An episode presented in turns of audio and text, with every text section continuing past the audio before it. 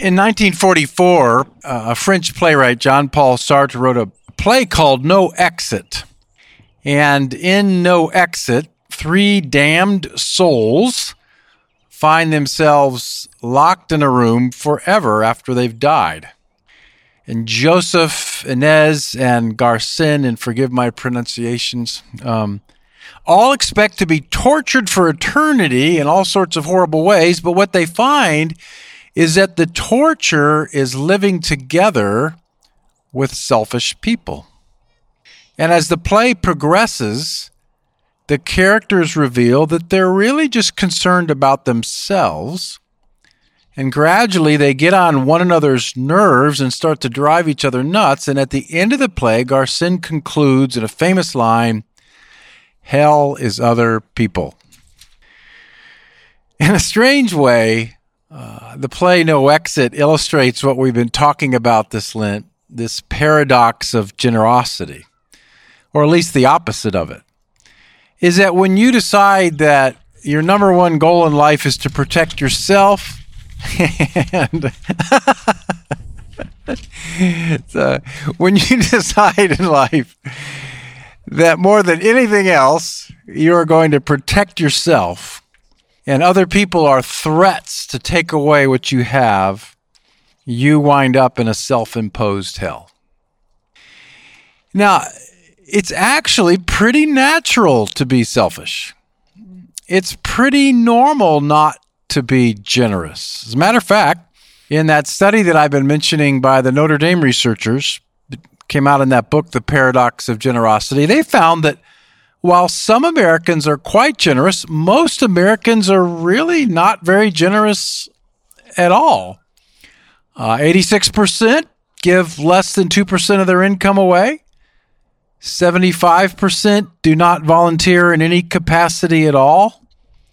Less than 10% donate blood. Less than 5% of Americans have any kind of a designated nonprofit named as a beneficiary in their will. And uh, researchers conclude only a minority of Americans are living clearly generous lives, however you measure it.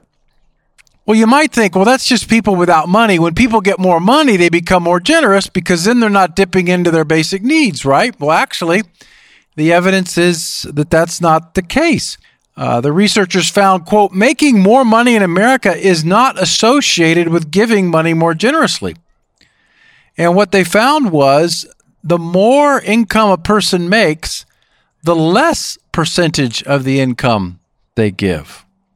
And they conclude earning a higher income in the U.S., in other words, does not translate into giving larger portions of that income away.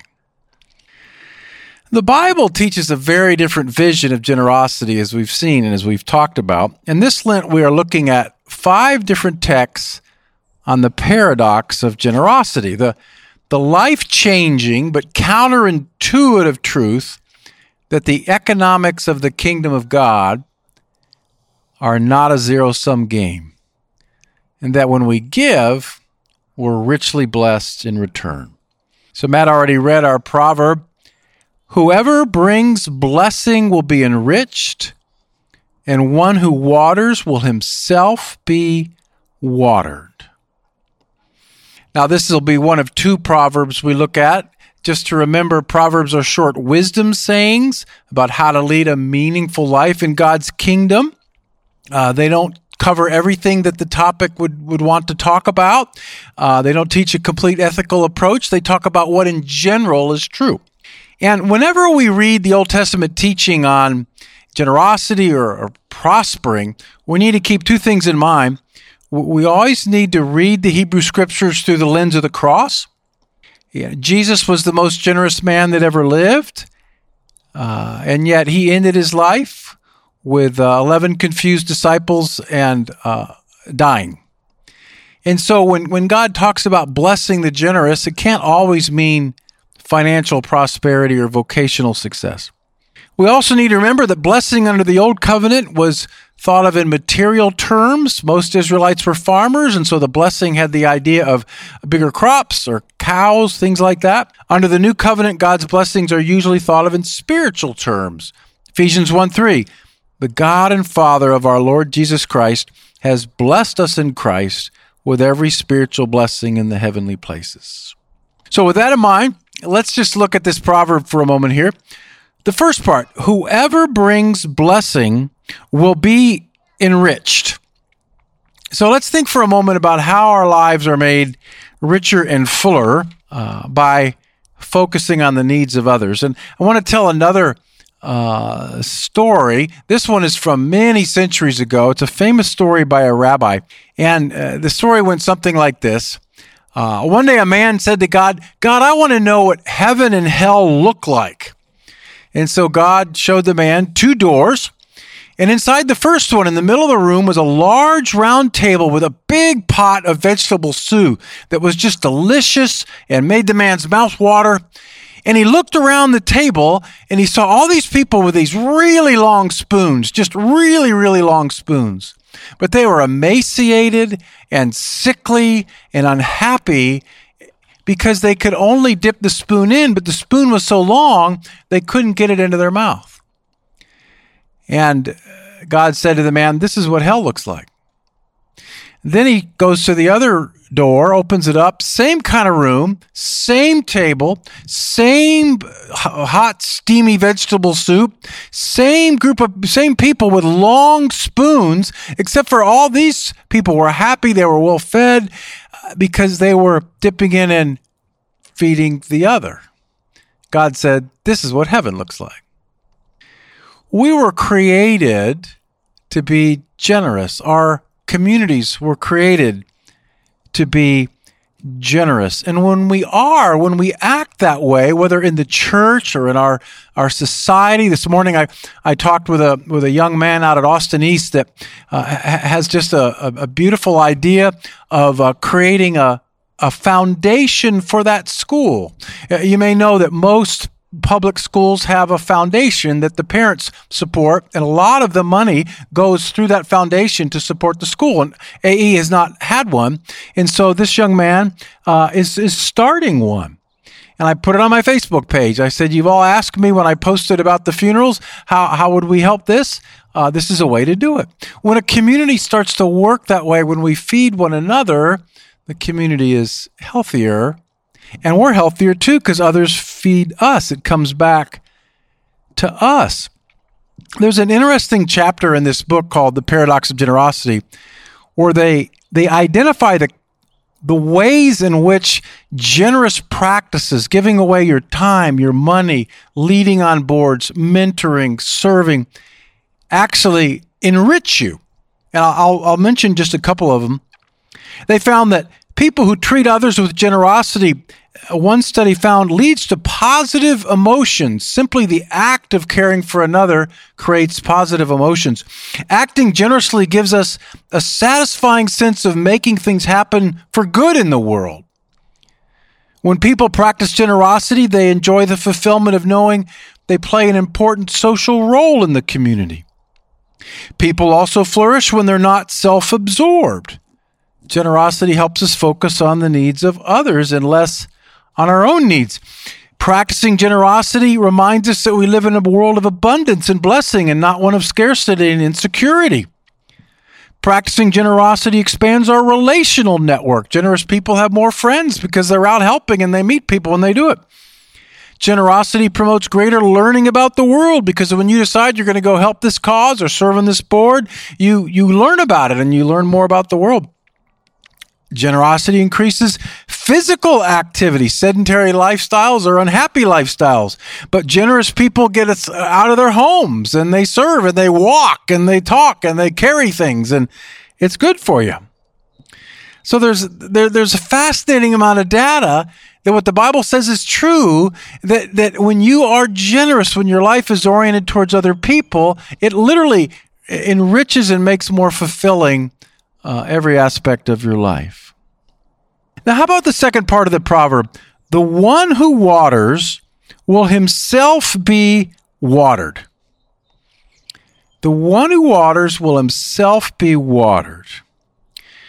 Well, I think one of the things that's happening here is uh, Solomon is is addressing one of the main reasons we're not generous sometimes. and that's fear. That if if I give you my water, who's going to water me? Because there's only so much water to go around. And when you think about generosity, in one way, it really doesn't make much sense. I mean, you could say, who, who knows what's going to happen in the future? Don't I need to protect myself? Um, there's a dwindling number of resources in the world. Don't I need to grab them when I can? Isn't giving kind of a net loss? If I give you my water, I don't have it anymore. That's one way to think about it. But in God's economy, it's different. What what we're talking about here is a scarcity mentality, and that's not the way God thinks about it.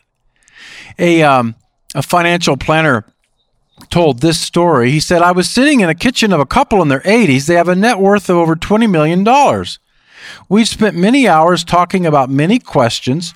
How much was enough? How much for their heirs? What do they want to give away?" Now they were in a position to give away more money than they ever dreamed of, and they were starting to get excited about the plan. Suddenly, the wife blurted out, What if I get a chronic illness? And then they decided not to give anything at all. And then he says, Paradoxically, the scarcity mindset often increases as wealth increase. that the more you get, the more afraid you are of losing it and so you don't let it go.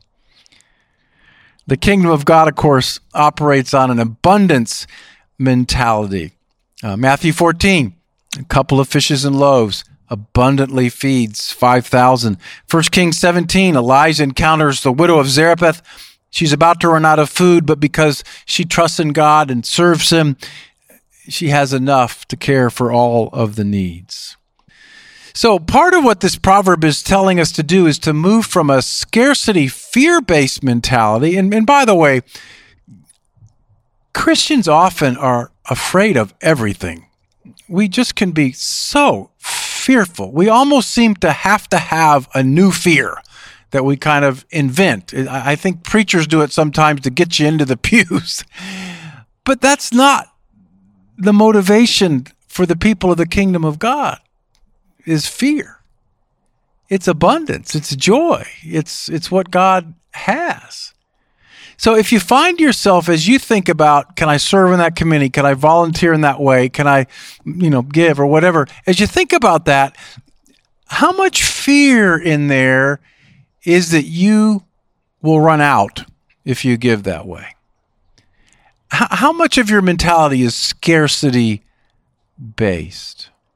Well, let's again have some qualifications. An abundance mentality doesn't mean that you should have no boundaries and never say no and burn yourself out and sleep four hours a night and serve, serve, serve, serve, serve because God will always water you. No, that's not what the Proverbs saying. An abundance mindset is just saying that if your life is about other people, you'll be watered you'll be refreshed, you'll be renewed. In the New Testament, Jesus is the, the living water. When your life is oriented around other people and they're serving them, you will be renewed in Christ. The living water of the Spirit will fill you as you care for the most vulnerable, for your family, and for others around you. You know, this is a little counterintuitive. A lot of times people wonder, what's the most spiritually renewing thing I can do? And so we think we'll study your Bible or pray or fast or something like that. Those are all good things. Sometimes the best and most spiritually renewing thing you can do is bless another person, is water another person. And as some psychologists say, when you begin to get down and discouraged and depressed, Sometimes the very best thing you can do is water another person. Sometimes that's the very best thing you can do is care for someone else. At the same time, one of the quickest ways to discourage yourself to become depressed is to shut yourself off from others, to self-protect, to put up walls. You think I have to do this. I'm I'm hurt and so you put a little castle around your heart and build a moat around it. What happens though when you do that, when you try to protect your own heart, is you cut yourself off from the life-giving water and your heart shrivels up. See, all of this is part of the paradox of generosity. Let's pray now as we get ready to go to the table.